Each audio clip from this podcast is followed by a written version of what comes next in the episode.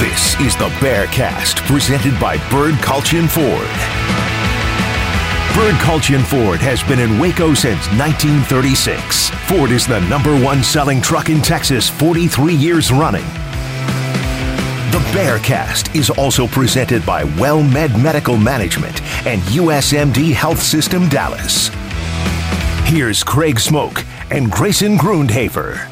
Hey, what's up, everybody? Welcome into a brand new edition of the Bearcast on SicEm365.com, 365 Sports. I'm Craig Smoke, 365 Sports host, site writer, joined as always by Grayson Grundhafer, uh, SicEm365.com. And we come to you following another disappointing loss for Baylor football last Thursday night in Morgantown, West Virginia, 43 to 40 at the hands of the Mountaineers. Baylor now 3 and 3 on the year and 1 and 2 in conference play. West Virginia now three and three on the year, one and two in conference play, and instead of bringing up the back of the standings, they are now at least ahead of Baylor moving forward uh, as their records remain the same. But of course, now West Virginia with a tiebreaker and the head up win, and from here on out, it will be six more games, and we'll see if there's any more after that. But uh, for the time being, uh, Baylor back at home and now hosting Kansas. Uh, with or without Jalon Daniels, most likely without, but uh, they're going to probably keep that a little bit of a secret, much like Baylor will probably not reveal too much around Blake Shapen and exactly how healthy they are going into Saturday. So a lot in play since we last talked to you. Again, Craig Smoke with you, Grayson Grundhafer, and Grayson, uh, man, tough outing in Morgantown, and here we are, and the Bears back at home and kind of in need of a win here. Yeah, the Bears continuing to just find ways to lose football games. I mean, it's just been a common trend, right? And in the two seasons that they had these, you know, epic runs, which were 2019 and 2021, the thing that those two teams had in common were they were able to win the close games and they were able to not shoot themselves in the foot and lose games. And, you know, th- this one was just, um, it was really tough to watch. And I tweeted after the game, like, this wasn't Baylor football, what I saw on Thursday night. Like the defense was just, they look lost. Um, the turnovers, the special teams blunder once again. I mean, everything that could go wrong did. Um, and even though there were some bright spots, the overwhelming thought after the game was, what is going on with this team? Because that performance was just, it was not very good at all. Yeah, I don't want to go over the entire game because there's 83 points scored, and that would just take like an hour and a half to get through every single you know yeah. wave of what happened. Um, but you know, basically on, on, the Baylor side of things, 300 plus yards from Blake Shapen, who was very effective. Um, but had a bad turnover, uh, just dropping the football, turned into a scoop and score for West Virginia that completely flipped the momentum and probably the outcome of that game, quite frankly. So his one mistake, if you want to call it that, uh, was massive, uh, despite how well he actually played. Uh, then, of course, he gets hurt and knocked out of the game. Kyron Drones comes in, plays relatively well. He has a really bad turnover, and then late, just young man, the clock's running. Like you, you got to do something, and instead they just run out the clock basically to end the game. Even though at that point it was, you know, low percentage, but still, it was just you know you got to be aware of those things. Um, so quarterback, I think overall you probably say thumbs up, but like a couple of things that were, you know, leaning it more towards the the middle. But uh, that wasn't the issue overall. Was quarterback play, uh, running game pretty ineffective uh, once again uh, ending up with less than 200 yards. They have no real number one running back. It's just like your guess is as good as mine as to who's going to get a carry at any given moment. Like there's no real fluidity, it feels like, a real formula. And I'm sure they have one, but it's just hard for us at home to really gather because it's just like is Squirrel there or not? Uh, okay, well, Squirrel, Richard Squirrel got hurt. No, so, I, yeah, yeah, I know. I'm just saying, like though, at any given time, mm-hmm. like is he healthy? Why has he only got two carries? Or and now we know, yeah, he's hurt because we saw him on the ground and out, but. Um, you know, I think there are people wondering like, where's Richard Reese at one point, and then mm-hmm. oh, is Qualan now? You know, like eh, there's that whole thing going on. Um, receiving wise, Gavin Holmes was a monster, had a huge, huge game. Uh, outside of that, um, you know, Drake Dabney had a really nice night. Uh, Monaray Baldwin had a couple of balls, and that was about it. And you know that was the the Baylor offense uh, for I guess starters, kind of dipping into this side of the game. Yeah, so I mean, I did want to highlight that that turnover by Shapen because it, it's big enough to to kind of examine on a little further. So, yeah, there's 416 left um, in the second quarter, and Blake Shapen pops off that huge um, pass to Gavin Holmes for 46 yards. They get to the West Virginia 26. It's first and 10 with 241 left in the half. You got to take care of the football. I mean, you're just going to run the ball. You're either going to score a touchdown there or kick a field goal. And then you go to half. You're either up 24 to 10 or 20 to 10 at halftime. And you're, in my eyes, feeling so much better. I know they end up scoring before half, so it's 24 17. So you still have the seven point lead. But I think that gave West Virginia just this renewed confidence and um, it got the crowd back into it. And Baylor had just been moving up and down the field until that moment. Um, that was a huge play. And I do feel like if that play doesn't happen, Baylor probably runs away with this game, to be honest with you, um, the way the offense was playing. So just wanted to highlight that really quickly. I felt like offensively they were really good, though. I mean, oh, yeah. 326 yards passing, two touchdowns. Um, you know, you mentioned the receivers that got involved. Um, there are quite a few of them. I know Ben Sims had a rushing touchdown as well, so he got involved in in that space. But I felt like overall, Shapen was really in control of this offense. It was the best game I've seen him play to date outside of the first half against Oklahoma State. Um, he was just money. Um, and he was moving them up and down the field on the road in Morgantown. You, he really gave you this sense of comfort and confidence that they were going to continue moving the football the entire game. Like with him in, it really felt like they could score 50 something points on the road. Um, he was playing that well. Um, and of course, he gets banged up, and it, it's just really unfortunate. I know Kyron came in and played well, but, you know, here's the difference Kyron Drones, 6.8 yards per completion. Blake Shapen was at 14.8 yards per completion. It was ridiculous what he was doing. Um, but sadly, he gets hurt, and then everything kind of collapses because once again, Baylor is a good running football team, but their identity is being a great running football team, and they're not that. And that was a huge hindrance for this team. I felt like once Shapen went out, um, but not the only hindrance because obviously their problems on the other side of the ball were just baffling. Yeah, in the first half, I mean, West Virginia got on the board early, uh, right out of the gates, basically uh, seven nothing, and you're kind of like, uh oh, because Baylor did nothing, and then here's West Virginia, and so it's seven nothing. They're able to manage a field goal after a 71 play or 71 yard drive, excuse me, 40 yarder for John Mayers. That was your first quarter, 7 3. A little bit disappointing at that point. The offense just flipped it on. You had the Sims touchdown run to cap off a drive that you're talking about. That was very quick, two and a half minutes, 85 yards. And boom, all of a sudden it's 10 7. Another score uh, three minutes later. You hit Gavin Holmes for a huge pass of 35, three play, 70 yard drive, a minute 23. It's like, boom, the burners are on. And here's Baylor football the way you've been waiting for it to be.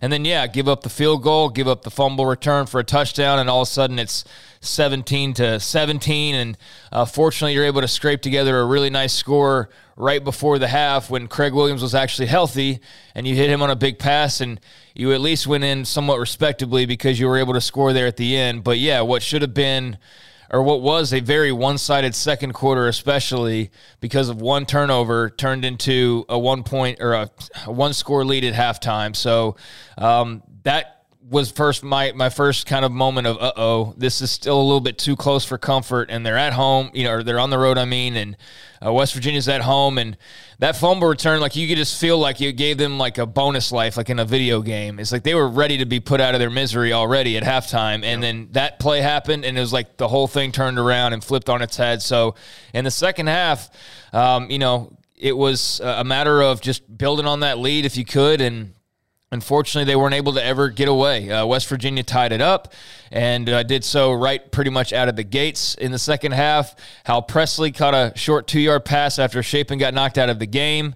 Uh, in the third quarter, Drones able to put together a touchdown drive to his credit. That was on fourth down, that conversion and that was, to Presley. That was a huge play. Fourth down yeah. play was kind of like, is this the game basically or yeah. not in the third quarter? And they convert and score. And that was huge, absolutely massive for this team. Uh, but then give up another touchdown uh, to end the third quarter. And West Virginia reties the game. So it's 31 all heading into the fourth. And uh, Qualan Jones able to uh, running in from four yards out. Uh, and then uh, what happened here? It was the, uh, the PAT that was. Blocked. How would you even describe the special teams errors this season?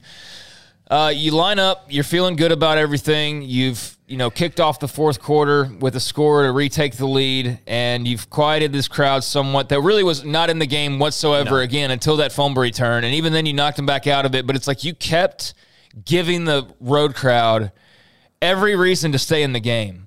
Like I, I just could. I was just like you're making it so hard on yourselves. They wanted to yell "Fire Neal Brown." They, they were ready. They, they were like ready. the crowd showed up yeah. apathetic. They didn't care. There, this like you, we tried to build it up like they were going to be ready for it, and, and I was even wrong in that. Like West Virginia fans were not like riled up and ready for this. They were basically like going to a funeral, and it's like every time you started throwing dirt on the grave, it's like Baylor's like, nah, like here, let's get that out of the way for you. Uh, so they, you know, go up and, and score to take the lead. Grayson. And then, uh, yeah, blocked extra point, return for two. Uh, guy just basically goes right up the middle, unblocked. Uh, I've still, I've seen the video. Somebody pointed out to me. I have no idea what was going on in that play, and I, I don't know, man. Um, was just like no effort that was to be had on the block uh, in, in, that extra point, and I think it was Stills too, right? I think it was their best player uh, who blocked it. Jacoby Spells. Oh, Spell. Okay, yeah. it wasn't Stills. Okay. Um, I that's listed. I guess he ran it back. I don't know if Stills maybe blocked it. Yeah. I don't. I don't well, recall. I'm just saying that because I think Stills literally just right up the middle. Well, their best player. You didn't. Whoever it was yeah. went up right up the middle, unblocked. so I mean, who? Yeah, whoever you want to point the block towards. Uh, I don't recall right off the top of my head, but all I recall is the video I watched of whoever the Baylor lineman was, just not ever even moving and the spot that he was in exactly being the spot where the ball gets blocked. So I still haven't seen a proper explanation for what happened there. Um, but just more bad special teams is killing this team. And um, that's been the case pretty much all year at this point. And, uh, you know, I'd say it's going to change, but I don't have a lot of faith in that, honestly, at this point uh, because it keeps happening. So, blocked extra point gets run back for two. All of a sudden, instead of being up 38 31. You're up only 37 to 33. And then uh, West Virginia turns right around and just shoves it down your throat, basically. Well, I mean, yeah, but they, they had the turnover on downs the very next drive. Who? West Virginia. After they block the extra point, okay, West yeah, Virginia you're right. drives down the oh, field. Yeah, I'm in the Baylor wrong spot gets here. an awesome fourth down stop, and once again, you're seeing they're like, "Oh, that this is game," because they're not getting a stop. No way.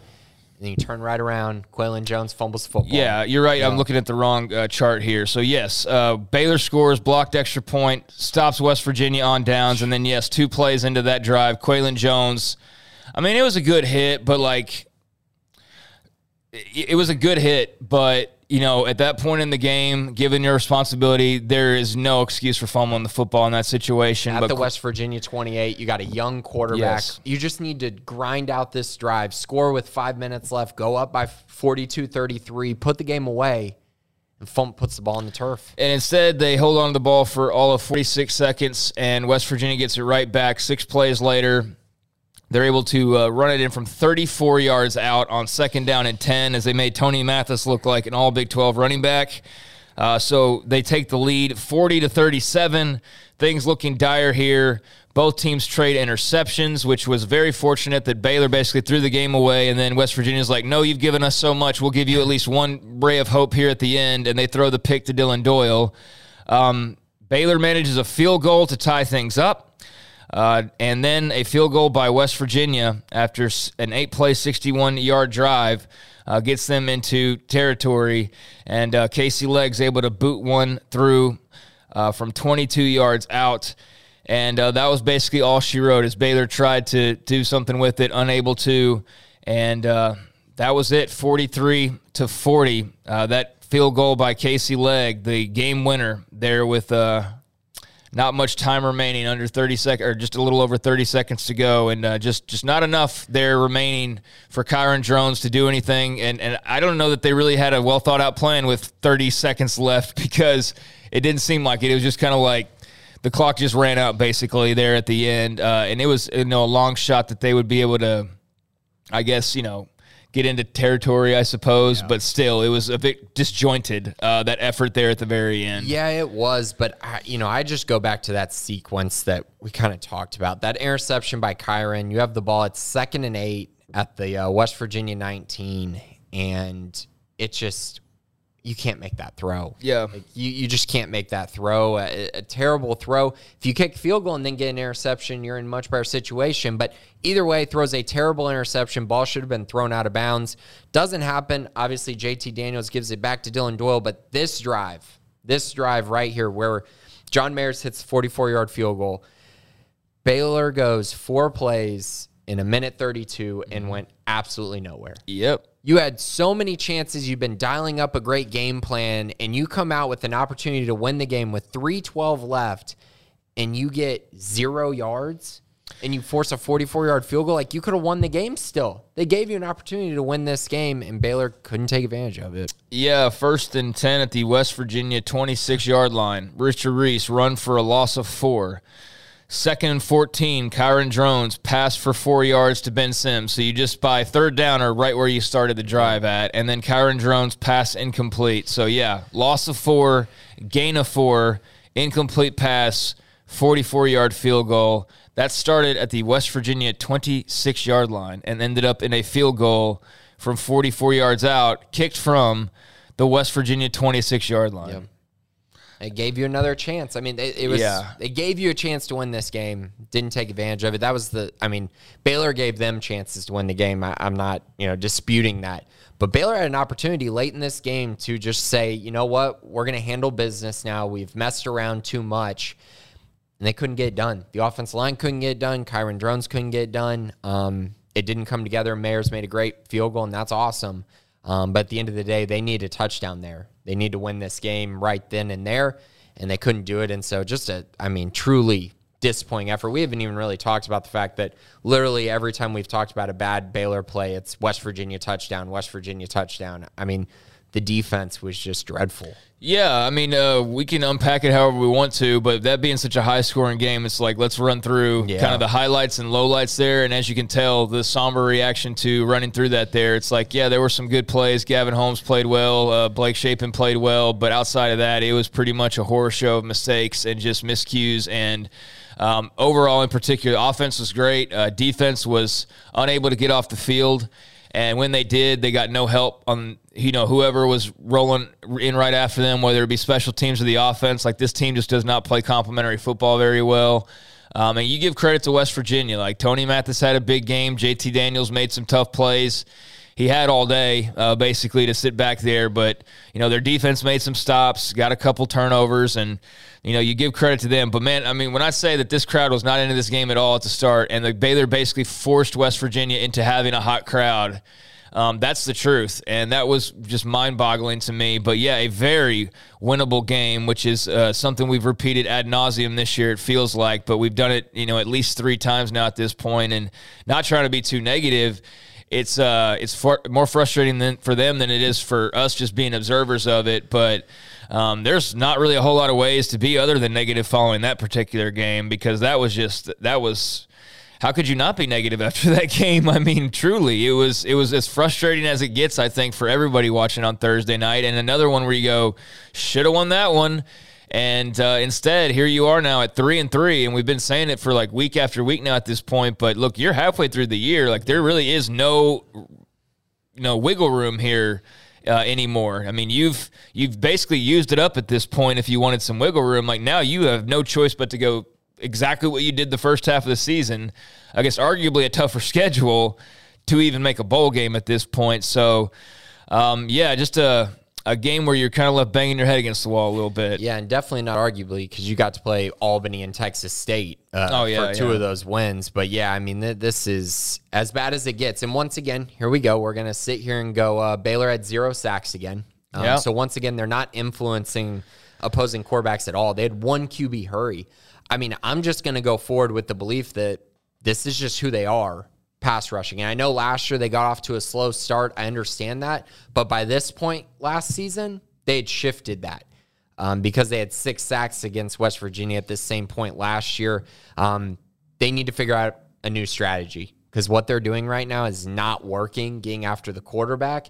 And that was probably the number one reason why they lost this game. A lot, well, yeah, missed the missed tackles. tackles. Yeah, I mean there was bad a lot timing with the turnovers. Yeah, I, the missed tackles were um, something that we haven't seen from this team. Oh no, that was Aranda. pathetic. I mean, it, really. Yeah. And you know, I I want to make sure I'm not like just ragging on dudes and whatnot, but I mean, come on. Like, if you watch that game, am I really lying by ragging on the tackling here? And no. I think I'm just being honest, is what I'm being. And it was the same thing we saw against, uh, well, there were a couple things, but against Oklahoma State, one huge problem Baylor was having was they were hitting the guy in the backfield or a one yard gain and somehow was turning into three or four yards.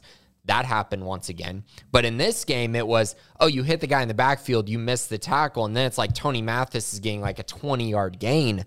Um, so that was troubling. Also, troubling was now it became receivers were catching the football and the secondary was missing tackles or the receiver was dragging guys across the first down marker. It just was a complete who wants it more. And man, mo- last year I would have said Baylor wanted it more than every team they played. Even in their losses, they wanted it more.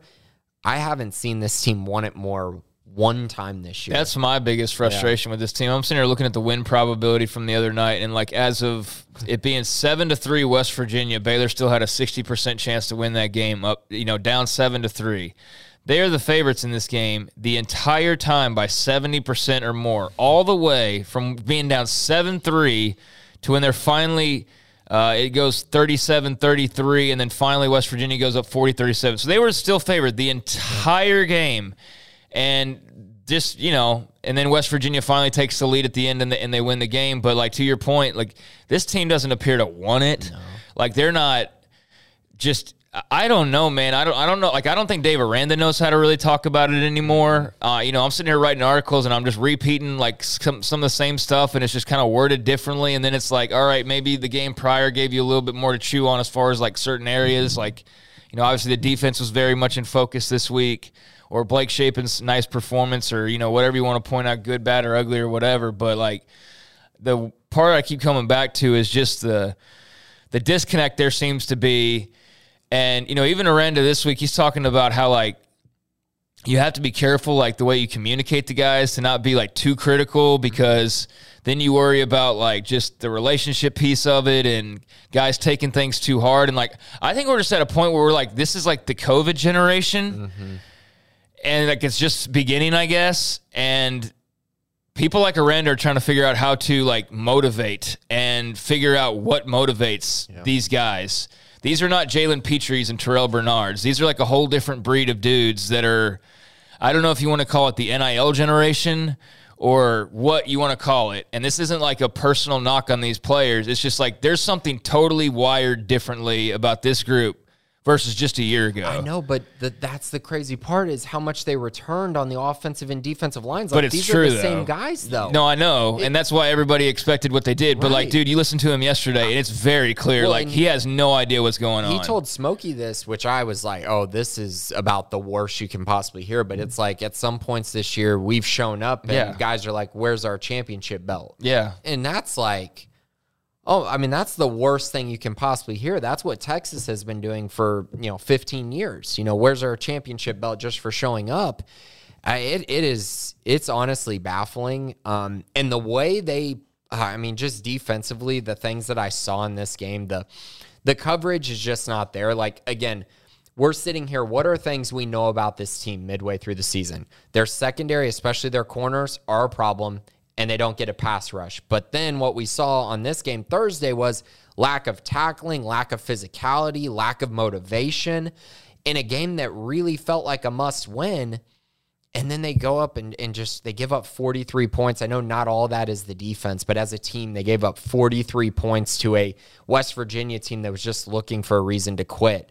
And somehow that team wanted it more than Baylor. Um, that's crazy. There's six games in. He's still talking about having to like generate energy for this group. Yeah. There was one particular quote I didn't, you know, there was so much he was talking about, and I tried to write it up as best I could. But it's like at some point, like I'm sitting here at like 1,300 words, and I'm like, I could add another thousand, and still it's kind of just hammering home the same point after a while. But he was talking about, in particular, the lesson that he's learned from being in year three now. And to paraphrase, basically, he said, um, in year three, the thing that he has to keep reminding himself is that like there's certain ways to like talk or motivate the guys, and that he has to remember that like, gosh, how did he put it? Because uh, I don't want to paraphrase it and then like you know like a mom or dad right. of a player hears it and then it gets all out of whack but he basically said you basically have to like promise guys things like a reward at the end of the tunnel mm-hmm. like hey go and do your work and you'll get a cake afterwards you have to like promise that or you know unlike Jalen Pitre or something, you'd be like, hey, go do the work, and they go do it, and like you didn't have to tell them, they just go and do it. Yeah. Like with this group, it's like you have to like promise something at the end of the rainbow to get them motivated to go and do something. And I know that might be a generational thing, and I don't want to talk like Mr. Old here of, you know, this this group doesn't know how to but it was the way that he said it, and I'm trying to to find it here. Um, yeah, I mean, I think just based on what we saw, it does appear to be a motivation thing, and it really stinks because the offense played so well, especially the passing game, and you just felt like it might all finally be coming together for this group. Um, and to see just this lack of discipline, lack of motivation, lack of energy, it it's really tough. And the thing of it is, is looking around the Big Twelve I mean, if you win this game, you're sitting there probably in the top three in odds to win the Big 12 conference if they would have won that game. And they still have a shot if they go undefeated here, but like, I mean, it, it just is becoming less and less likely. Uh, yeah, I think it's very unlikely at this point. Uh, he said, in regards to what he's learned as a third year head coach, I feel like not everyone's like me or like you. And so I think doing things uh, something for an outside reward or doing something for what I'm going to get. I think those are things we're almost training kids to be more that way. And I'm the very opposite of that in a lot of ways. And so I think having the lens to see that clearly and to always be on the lookout for that, I think is a strong lesson this year. So basically, you know, having to be mindful of the reward at the end of the road for hard work is something that not necessarily he's really focused in on, but now you kind of have to because that's sort of what you're dealing with now. Mm-hmm. So you take that as how you will, but I took that as like, okay, yeah, this is definitely kind of a different thing he's working with at this point. And um, given the results, that's concerning. If it was, you know, five and one, you'd be like, okay, whatever works. You know, you got to do what you got to do. But, um, you know, it's not it's not working in, in, in, as far as um, you know finding success so far. So, so that's a that's a bit concerning, no doubt about it. That he can't get a pulse still or the proper kind of um, feel for what makes this team click and go. They're still trying to figure that out. The players, I don't know I suppose they're trying to figure it out, but I kind of wonder, like to your point a second ago, of like, do they care? Like, I, I, honestly, I think people are wondering that. Is like, do they care? I think they do. I think that was a really tough loss they took the other night. I think that hurt. But like, are we going to see them coming out on fire on Saturday? Like, I probably not, based on what we've seen so far, right? Yeah, I mean, I.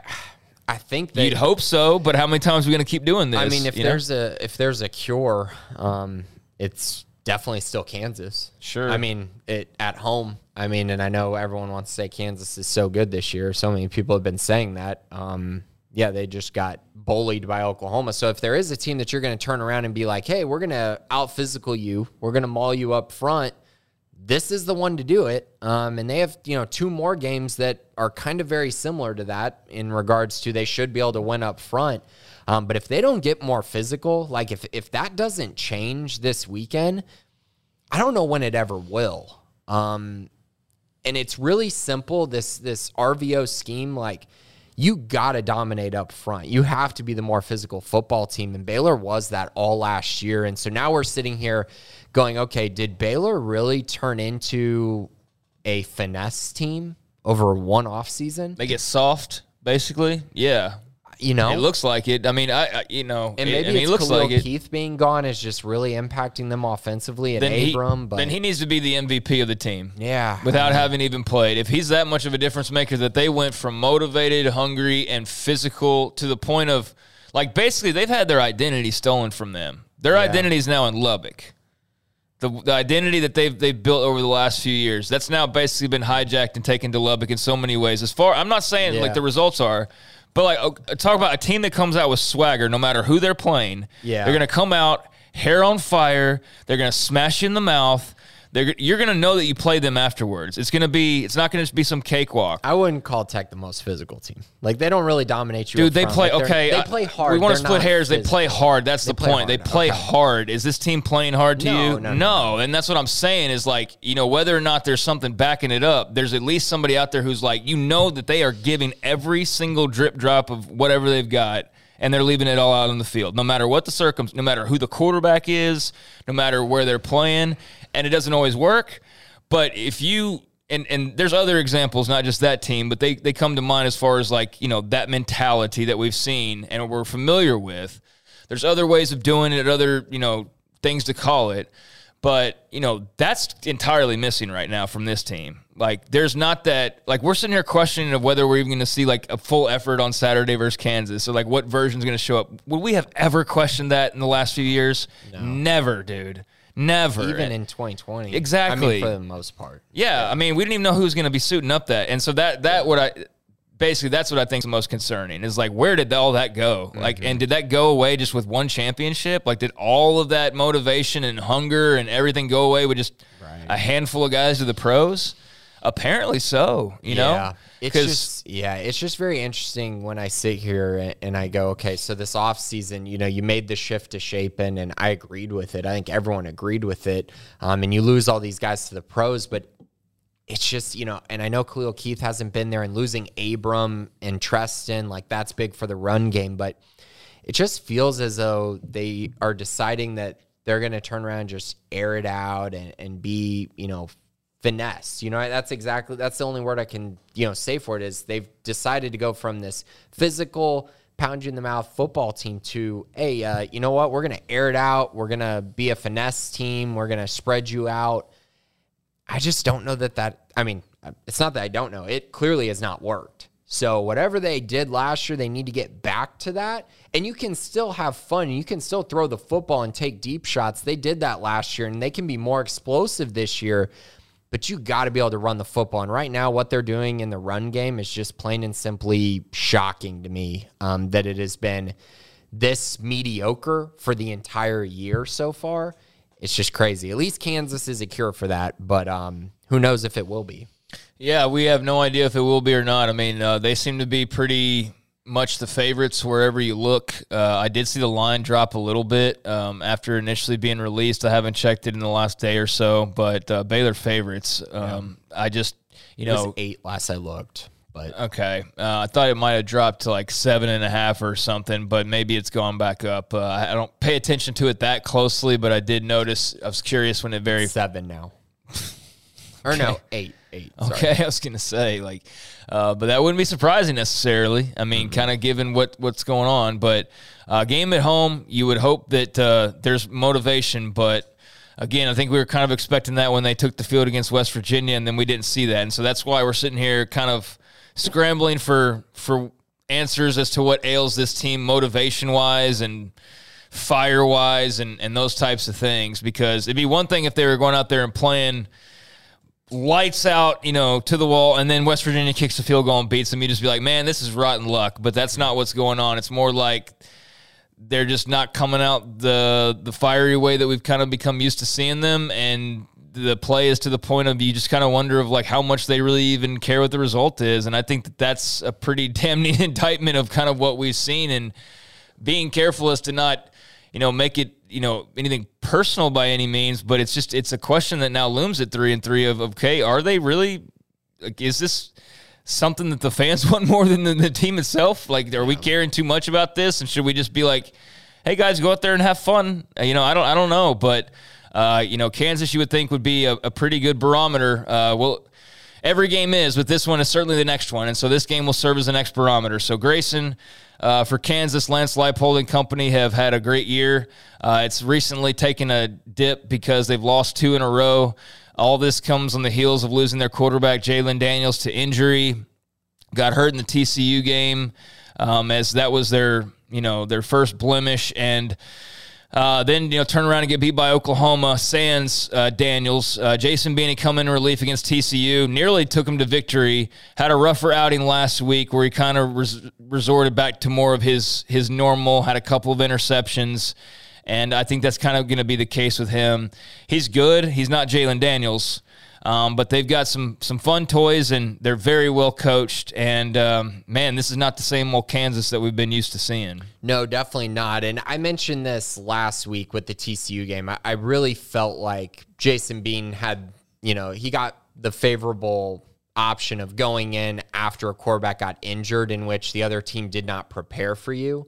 And so he got to go in and just kind of air it out, have fun. It was at home and he played great against TCU. He really did. I'm not even sure that Jalon Daniels could have played any better than Bean played in in that particular game. But then you go to the Oklahoma game, and OU had an opportunity to scout him, prepare for him, plan for him. and they did a lot better, yet Kansas still scored 42 points. So, I mean, you know, KU can still move the football. Uh, they ran for 165 yards, which is actually, you know, OU holding any team to only 165 yards rushing has been far from the norm. Um, so that's rather interesting. Bean still threw for 265 yards and four touchdowns, but like you mentioned, the two interceptions.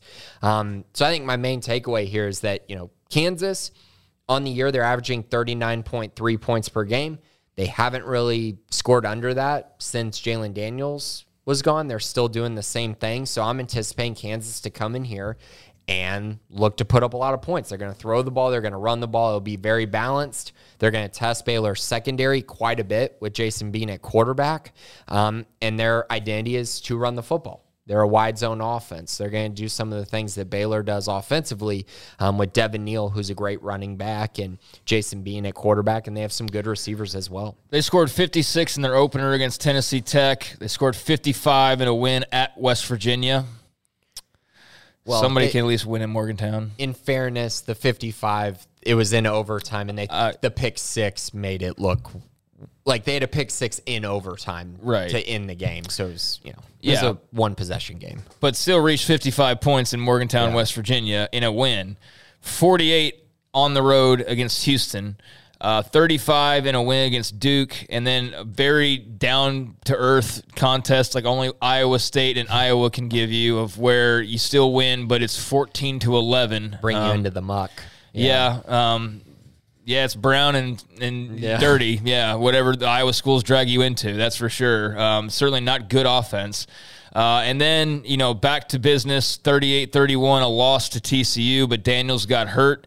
And then uh, 42 points in a 52 42 loss last week to Oklahoma. So the point being, whether offensively, defensively, whatever, they can put up points mm-hmm. outside of that Iowa State game. They've hit um, a 30 burger in every single game uh, outside of that Iowa State game, and still they were able to win that game 14 to 11. So um, obviously the last one and three quarters one and a half have been without Daniels, but um, yeah, they're going to be able to score some points, especially if Baylor performs the way that we saw them in Morgantown, and you know don't wrap up and don't pressure whoever the quarterback is, and are un- unable to cover in the secondary and you know the list go, you know can't execute on special teams can't run the football. If all of those things hold serve then this could get dicey. If Baylor can improve in a couple of those areas I feel like this is their game to win at McLane Stadium uh, stop me if you've heard this before but obviously it's it's easier said than done not to pile on but it's just like yeah this seems like it should be a win but given what we've seen I mean, who the heck knows come Saturday, really? Yeah, and I mean, Kansas is very balanced. They throw for 232 yards per game, they run for uh, 207 yards per game. So, a lot of balance there for this offense. Um, again, they have good wide receivers who are kind of emerging this year as the offense has improved. Lawrence Arnold, Luke Grimm, um, even Quentin Skinner. Those are their three top guys. Um, so good size with Arnold and Skinner. Um, both very good players. Arnold actually went to DeSoto in high school, so he's a Texas kid. Um, but yeah, they're they're very explosive and they take shots downfield to go along with complementing their run game with Devin Neal, Kai Thomas, Daniel Hishaw. Um, they have talent mm-hmm. offensively. I mean, that the only way you score 39 points per game is by having some talent.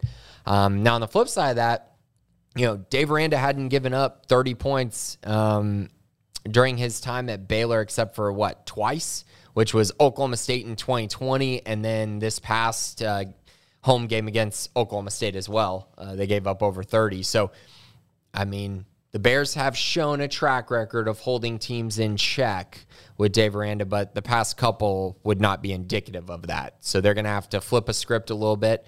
Um, during this long week, remember they played on a Thursday, so they had a couple extra days compared to Kansas uh, to prepare for this game. And I'll also mention Jalon Daniels, uh, their quarterback, did not practice today. And Cobee Bryant, their top cornerback, did not practice today either. Um, so that'll be something to monitor. I don't believe Daniels is going to play. I mean, the report when he got hurt was that he was out for the year. He quickly said that that's not true. Um, but there's no way someone puts out a report that he's done for the year without having some substantial evidence that he's probably going to miss a few games. At least that's how I would read, unless you're just terrible at your job. Yeah. Um, but that's kind of my my read on the situation there for them offensively. Now, I do want to talk about their defense some because I think it's also important to mention Kansas is not a juggernaut. Kansas isn't dominant on both sides of the ball by any means, and Kansas defensively they are not good. They give up 30 points per game. That's 95th in the country.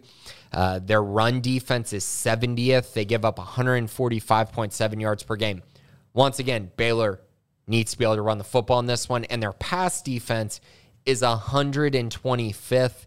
They give up 293 yards per game. So once again, if Shapen's back, able to play, they should be able to move the ball no problem. And and so therefore, I think this game's really going to come down to whether the Baylor defense can get stops or not. Because if it's the defense that we saw in Morgantown, then shoot, they might give up 45 points and they might lose this game. But if it's the defense that Dave Aranda has, you know, had for the most part during his time at Baylor, um, then the Bears should win this game fairly easily.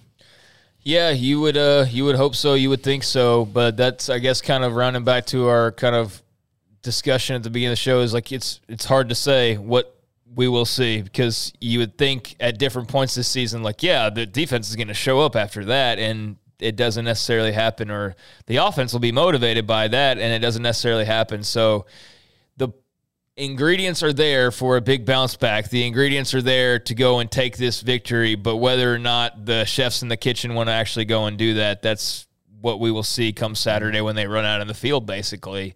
Um, and yeah, there's there's no other way to kind of uh, uh, predicted, I suppose. Yeah, one other thing defensively for Kansas, they're 39th in the country. They have 17 sacks this year. Um, so a couple guys keep an eye on Lonnie Phelps. He's got eight and a half tackles for loss and six sacks. So keep an eye on him. He might be a little disruptive for the Baylor uh, offense. Then I was also going to say Cobee Bryant, their cornerback, but he might not play in this game. At least he's not practicing today. He's got two interceptions, including the pick six there in Morgantown. So he's a very good cornerback who's given people some problems. But in general, you know, th- this is one of those games that I, I think is really a um, who are you type game. And Baylor, you know, we've said I said must win for the West Virginia game. I felt that way. I still feel like this one's a must win, and I think it's fine to have multiple in a row. But this one is more about a program in my eyes. Like as a head coach, Dave Aranda, as a program in Baylor, you have to find a way to get your guys up for this game. You have to find a way to win a game in which you are the favorite, you have more talent, and you're a team that has been losing a few in a row. Um, you got to turn that table uh, if you want to be the program that I know Dave Aranda wants this program to be. This is a uh, man up or shut up type game in my eyes. All right, you ready for some questions here? Let's do it. Uh, Scotty B, the Baylor King. Uh, how much improvement do you believe the run defense will improve from last game to this one? I certainly hope below 130 rushing yards against a good Kansas run offense. Yeah, I, I you would hope, right? I, I do think that Baylor will make them somewhat one dimensional. I think that's what that's the blueprint for them to win this game. So 130. That's a little I, low. Yeah, I, hmm, I think they'll hold them under 150. 130 is, I think, slightly too low based on what we've seen.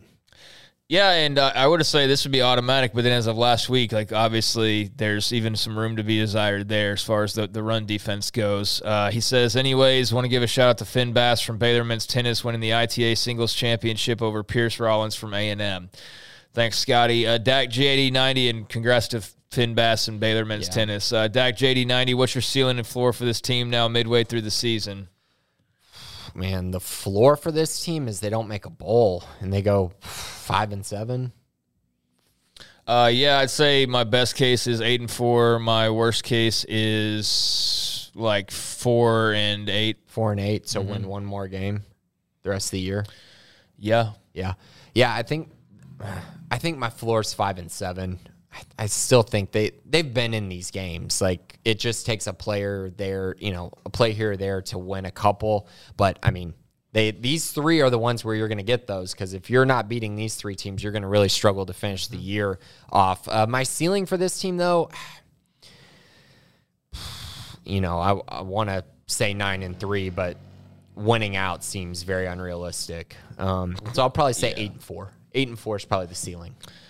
Yeah, that, that's where I'm at. And, you know, I know it sounds crazy to think they'd only possibly win one more game, but you're looking at this one, and then you're going to Lubbock, and then you're going to Norman, and then you got K State, and then you're going uh, to face TCU, who looks really good and who you haven't beaten even when they've been bad, and then it's Texas and Austin. Yeah. So you know, if you see two or three wins in there, great. But uh, I'm having a hard time at the moment really getting too confident about, you know, them grabbing a couple of those games, given what we've seen here lately. But it's definitely possible. I mean, it's it's definitely possible, but um, they got to, you know, actually go out there and do it. So, yeah, I'll say, you know, grab one more win and then just kind of stumble along the rest of the way and, uh, you know, finish out eight and four. I think it would be a tremendous turnaround for this team.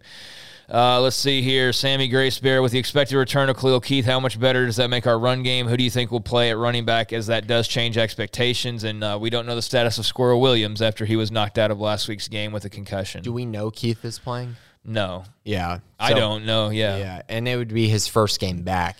I mean, Aranda ramped up that he was coming back, but he did so in saying like he was getting into individual drills, which I, I think a lot of people took like, oh, he's back, and it's like, no, that's but ramping up. That was last week, right? Yeah. So I, so even if should he be is get closer, week, yeah, yeah.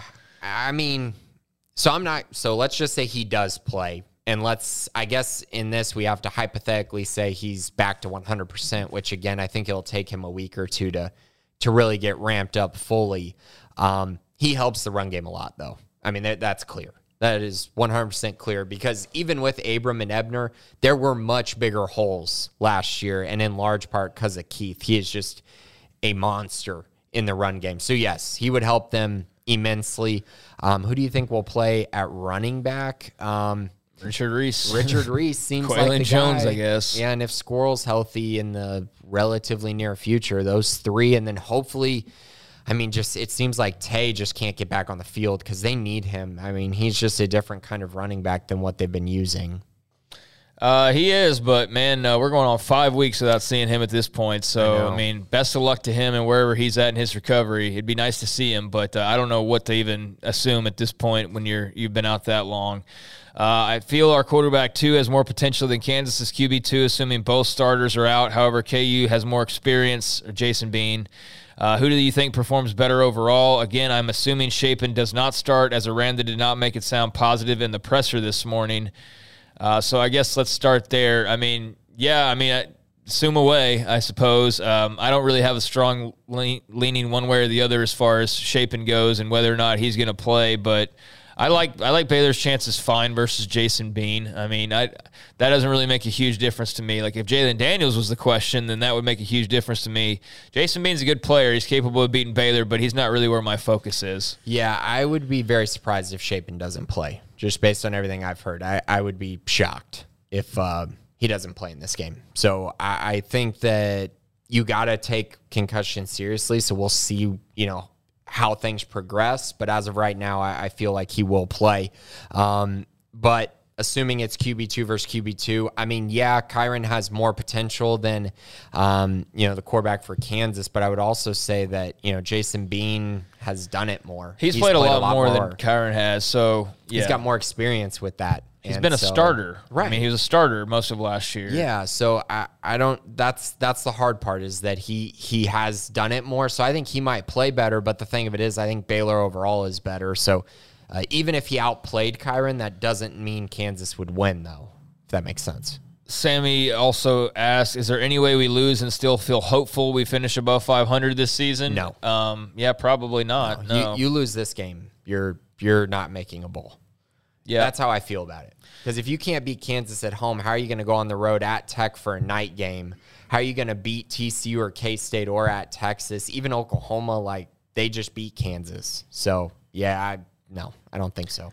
And the thing about Oklahoma too is people want to knock them right now, but they can still score when Dillon Gabriel's healthy. And this Baylor team right now, their problem is not being able to stop somebody. They're four and one when Gabriel exactly. plays at least two so, quarters, and so they're I'll, averaging 43 and a half points. So yeah, I was seeing a couple of victory laps. It's like, well, we'll win that game, and I'm like, okay, well, if you say so. Um, but yeah, need to beat Kansas first. Baylor Bear 88. For a while, it has seemed like half of the con- for a while, it has seemed like of the constants in BU football was Noah Rauschenberg kickoffs going through the end zone for no return. What is the issue in games this year when we really needed that? Instead, got a way too long return by our opponent. Strategy, technique, or leg issue? I mean, he has still kicked a lot of them out of the end zone. It just has been the ones that he hasn't. It feels like have been super consequential. Um, but I mean, like your kicker's not going to kick every single one of the out of the end zone. I, you know, Rauschenberg hasn't been as dominant as he has been in the past, uh, kicking it out, but I still feel like he's been solid. It's just the problem is, is anytime it gets returned, everyone just wants to blame him, and it's like, man, they only got to return two kicks, and you let both of them go for massive gains. Like that's not his fault. Yeah, I can't pinpoint what the wind was like on any given return or like the yeah. atmosphere, things like that. So I don't want to speculate too much. And you know, I, I, do know where you're coming from. However, if it seems like, yeah, if you just booted through the end zone, they might have avoided like a couple of losses. Um, I mean, granted, how big some returns have been, but but you got to make a tackle every yeah, once in a while. But it's more than just uh, on the kicker. So uh, I don't know to answer your question. Um, I guess if it's something that continues on, we see like some returns this weekend. Like maybe we'll finally broach the topic with Aranda and, and see if there's something up there. But yeah, I think it's as much the coverage units as it is, you know, in terms of them getting really damaged by it. Um, it's it's a combination of, of both. But yeah, not sure exactly on on why it's not as just automatic as it seemed to be for most of last year. Uh, Modup 9, you may have addressed this last week with the resurgence of TCU and Tech. Do we think there's any type of negative effects on our recruiting that are recent due to our poor playing defense and the inability to win close games? Could our recent play have had negative perceptions on our recruits, like players that are getting recruited by both the schools above that have verbally committed to us? Um, yeah, go ahead, Grayson. Yeah, well, first of all, let, us get one thing clear. Tech's resurgence. I was going to say that's where I was like, I guys, was really kind of like, they're yeah. three and three. They made a bowl last year. What yeah, are we talking about here? That's where I was about to stop yeah. down myself. What are they like eight and zero? Oh? It feels Alabama that way. Now? The way it's talked about. Yeah. Oh my gosh, this is just baffling to me. They are three and three this year. So no, that nothing they are doing is is really hurting Baylor recruiting wise. Like I think TCU's is troubling because it's year one and it's going to allow them to get a lot of momentum. But there wasn't a ton of Baylor versus TCU in this recruiting class. There's only a few. It really was not a massive storyline in 2023. And Baylor got a lot of their commits early. And I think a lot of those guys believe in the Baylor program. And um, I understand why. You know, Aranda's got Big 12 championship, TCU and Tech don't. Um, so keep that in mind. I know it's troubling and everyone wants to point to recruiting and how it's going to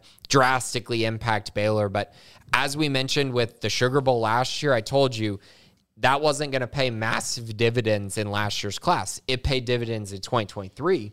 So this, you know, bad year, you might maybe you lose one or two for various reasons, but I would say if you lose one or two, it's mainly going to be because you were going to lose them anyways, not because you had a struggle of a season.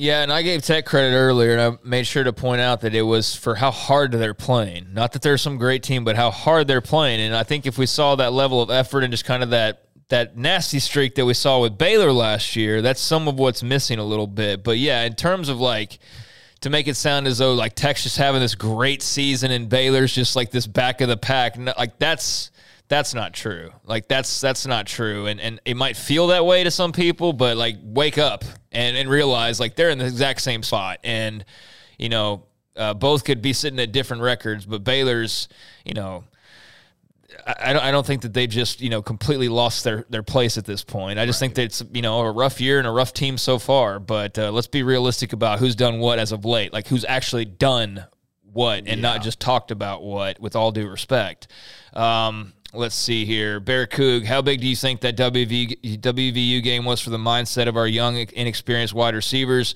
Do you think we see more confidence and fewer drops over the rest of the season? I mean, Gavin Holmes is not a young, inexperienced wide receiver, but it was terrific to see him have the game that he did 200 plus yards, just fantastic showing and outing for him. It all gets lost in the loss. Like, I, I just pointed out, like, him overcoming adversity on Twitter, but it's Twitter, and so people were like, "Well, I bet he'd have rather won," and I'm like, "Well, yeah, well, that wasn't the point of the tweet.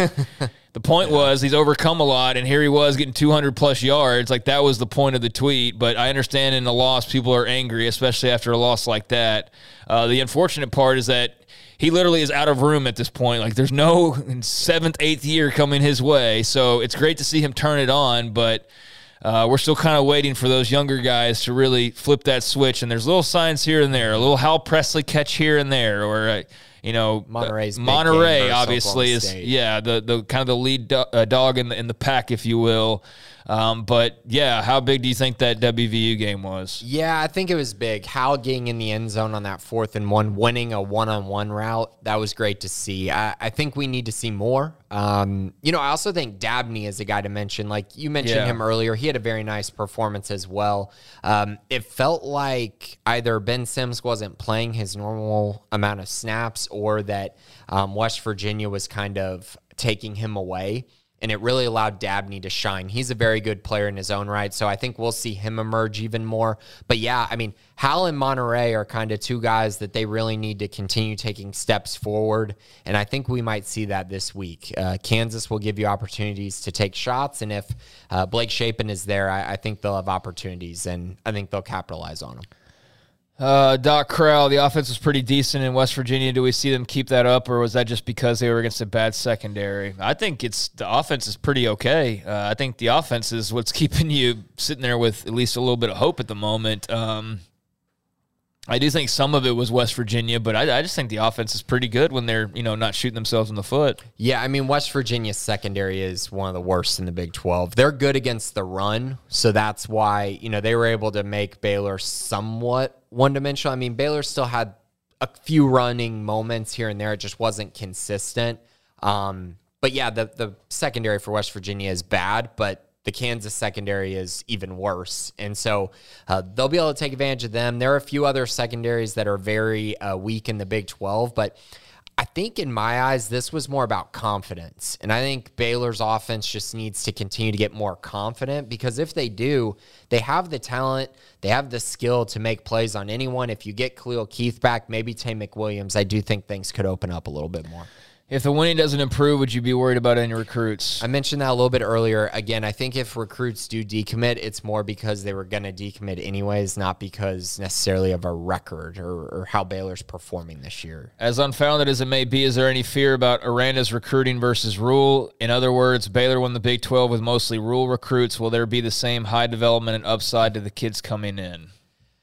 See, I think this is very flawed in my eyes because I, I, saw this generated this topic from a, a Longhorn guy and a Horn Frog yeah. guy last week, almost like trolling fashion. Because I was like, when I first read it, I was like, that seems like trolling to me. Right. So let me just break this this down a little bit. If if Rhule had come in in a different situation and they had a higher ceiling of you know their win loss and weren't just taking whoever they could take to add to that 2017 class I don't believe guys like Terrel Bernard fit their mold. Uh, Jalen Pitre wouldn't have fit their mold. Um, JT Woods would have, but and Kalon Barnes. I mean, there's a few, but I think everyone points to. Hey, Otto wouldn't have.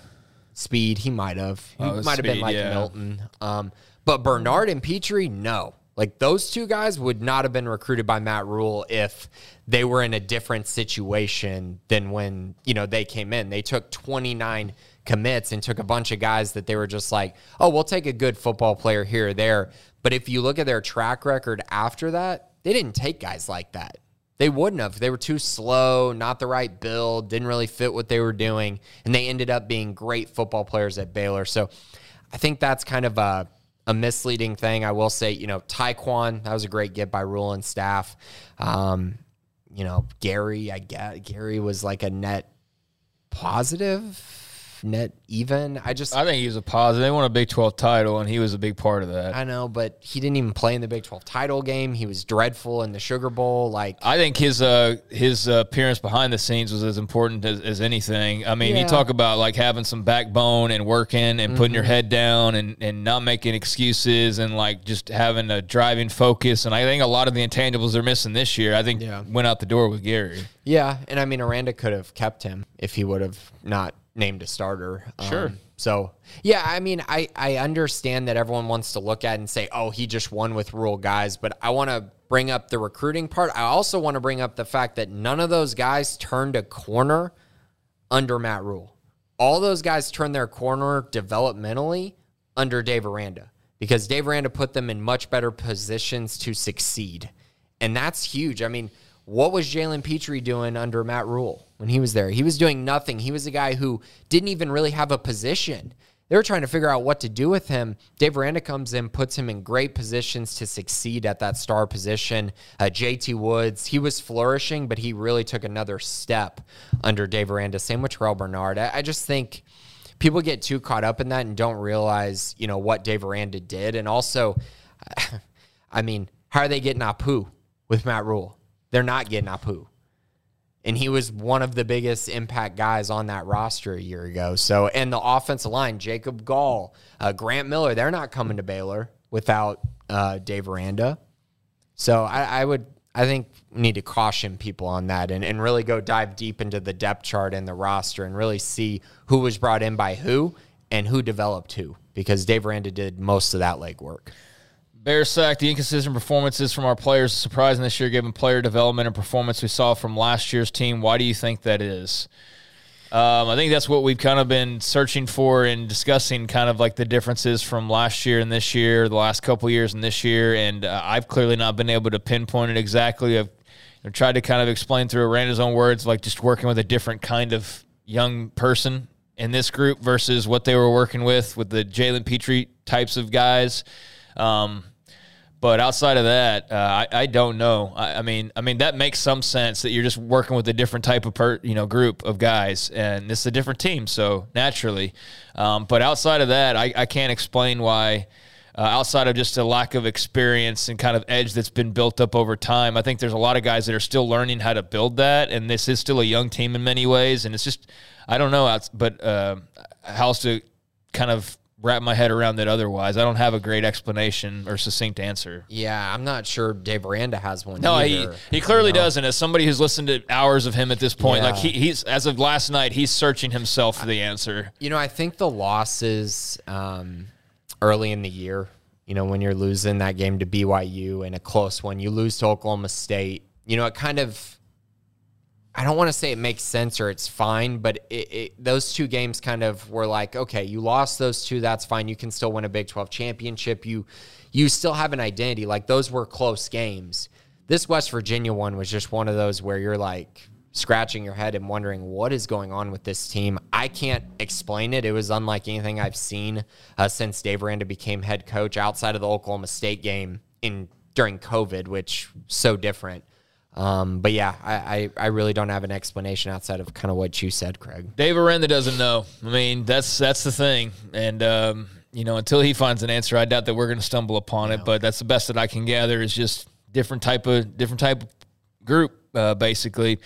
Uh, DWH eighteen forty five. Can you explain the play of number seventy two on the blocked extra point? Can't explain it. No, brought it up earlier uh, Didn't to start at all have no idea what was going on there. Um, and wish would you know in hindsight. Uh, somebody would have been like, "Hey, Dave, you yeah. know, like this particular blocked extra point play. Can you break this down for us?" Uh, that would have been nice to have had during the press conference, but unfortunately, uh, nobody, including myself, went that direction. But yeah, I, would love to know what exactly was going on there, but uh, have no idea. Uh, that that was that was baffling to see the day afterwards, and uh, I'm sure that's had to have been addressed. like if, if not, um, but I'm sure it has. Uh, but yeah, w- would love to know myself.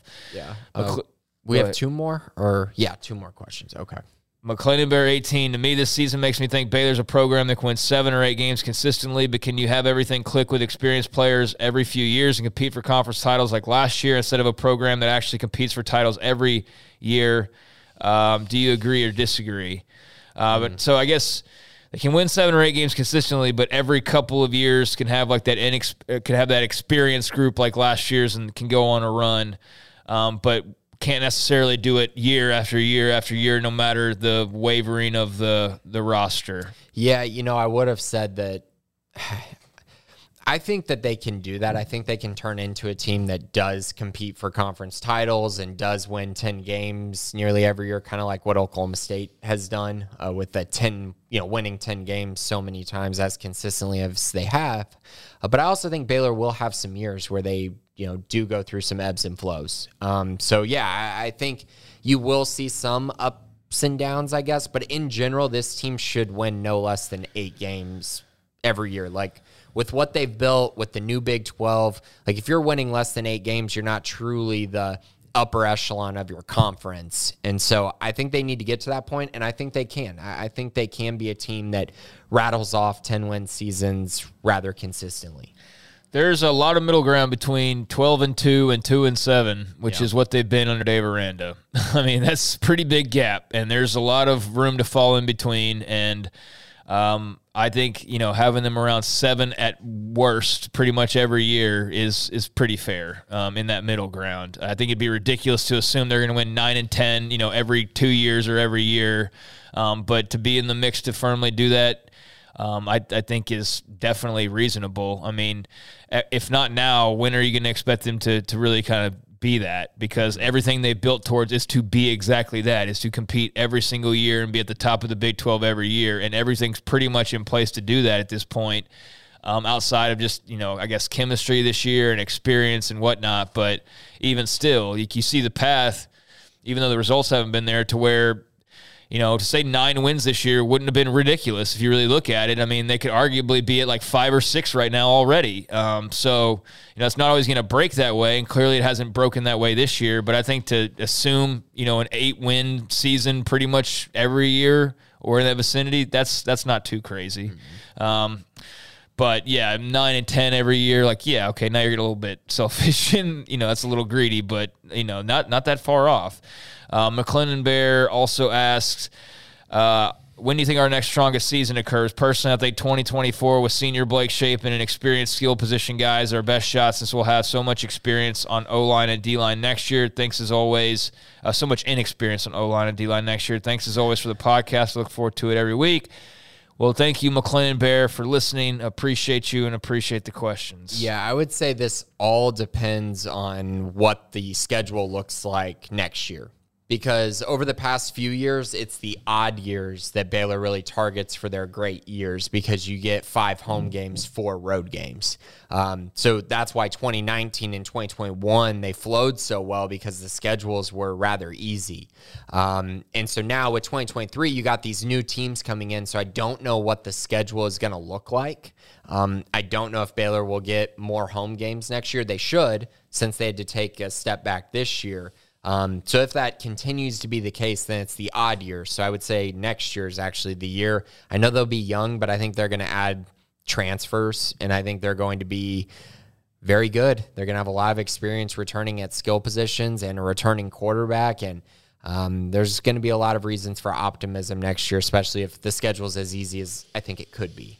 All right, so there's the mailbag, and do appreciate everybody's questions. Everybody, I think, is kind of in the same you know, spot as far as, you know, sort of worried about what the rest of this season holds, but also sort of optimistic that they can turn this around, but wary that they'll actually do it. And I think we're all kind of right there in that same sweet spot at the moment and very curious as to see uh, you know, what occurs this weekend because I think we'll see this result and then kind of go from there. If they lose this game, then they're not making a bowl. They're not making a bowl game. If they win this game, then you know everything's pretty much still out there for them outside of you know a playoff or whatever. But yeah. you know, I think you just take them being respectable and getting to a bowl and you know at least making a little run at the title, at the Big Twelve title, if at all possible, would all be you know fine in the long run. But uh, it's kind of all hinging on this weekend, no doubt.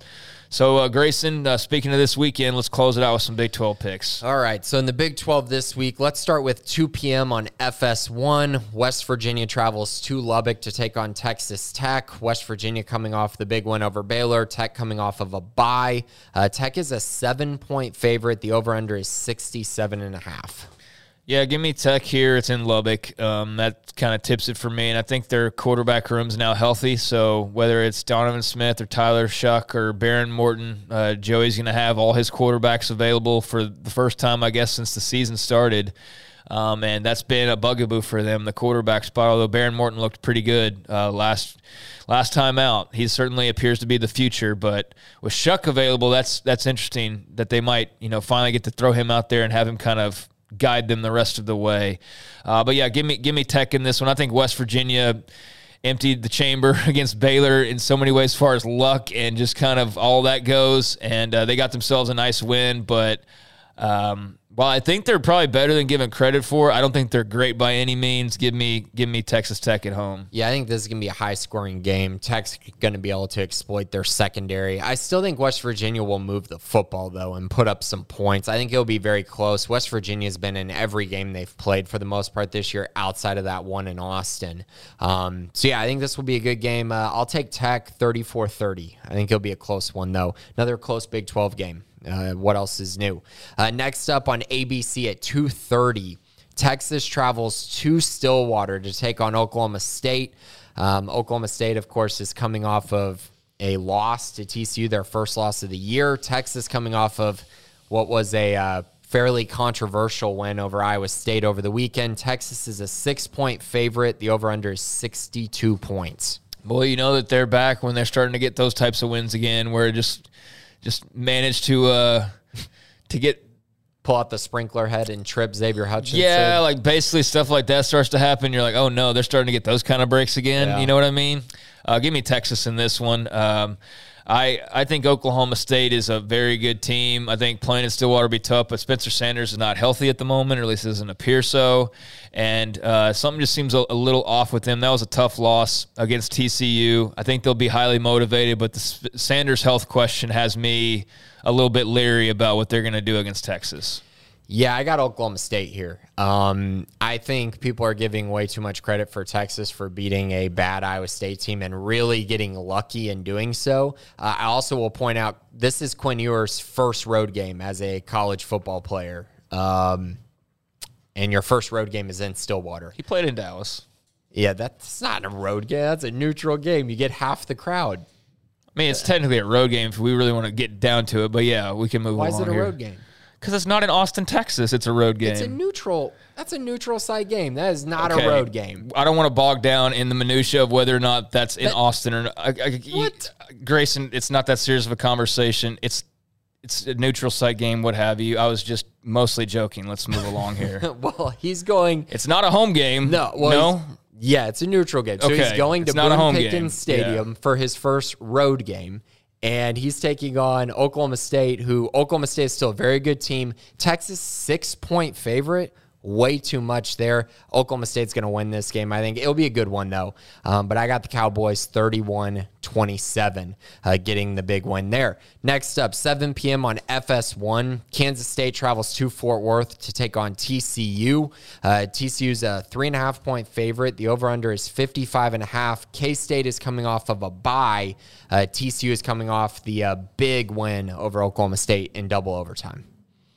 Give me TCU in this one. Uh, I think they keep the good times rolling. I do think it'll be a tough game, and I do feel like this one might uh, might get decided late. Uh, I like K State still, although you know I'm still very curious about you know them throwing the football on the regular basis. But um, this isn't like a lockdown TCU defense like we got accustomed to with Gary Patterson. And as far as like oh they're going to shut down the K State run and just you know I don't feel like that that's who this team is, but they can score.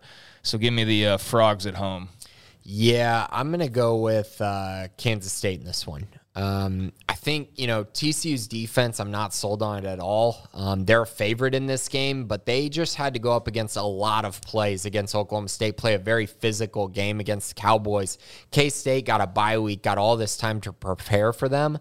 I like K State here. Um, I think they're going to find a way to get this win. Uh, 37 33, another very close game, but uh, I like the Wildcats. And then finally, uh, on ESPN2 at 11 a.m., Kansas travels to Baylor um, to take on the Bears. Baylor is a seven and a half point favorite now. Over under is 59 and a half. Kansas coming off the loss to Oklahoma, Baylor coming off the loss against West Virginia. Who you got in this one? I'll take Baylor. Um, you know, it's at home. They're favored. Uh, they should win this game. Uh, that's why. Uh, I have nothing really scientific behind it other than that. I don't have a whole lot of, you know, confidence. I wouldn't, you know, feel uh, too bad putting some money down in this game because I'm, I'm pretty confident they'll win this one, but I have no confidence in like you know, yeah, I fully know they're going to come out of the gates and they'll come out. Sw- like I have no idea what we're going to see from Baylor, but if they come out with the pulse and they come out excited, ready to play, then they should win this football game. And if they don't and they show up like they have at other times, then we'll, we'll probably see the results they've seen at other times. And um, yeah, that's kind of where I'm at with this team. Yeah, the season is on the line. It's homecoming, uh, an opportunity to snap this losing streak. I think Baylor wins and covers. Um, I like the Bears here. I, I think they. I think this is a good matchup for them when they're able to run the football, they're able to move the chains offensively. A lot of opportunities in the pass game as well. Um, so I'm going to take the Bears here, uh, 38 to 21. I, I, think they win rather convincingly against the Jayhawks. Well, that'd be nice. So there hasn't really been a win like that uh, so far this year, except for maybe I don't know Albany, uh, I guess, which seems like a few weeks ago at this point. Um, but other than that, it's been pretty much nail biters uh, most of the way, especially here in Big 12 play. So. Um, yeah, uh, the season continues on. Homecoming on Saturday, KU, and the terrific season that they've had. Baylor and the you know kind of up and down season they've had both worlds will collide and somebody's getting a big win. Uh, and coming out of this game, you know, we'll see where, where it takes the Bears, but a win would go a long way, you would certainly think.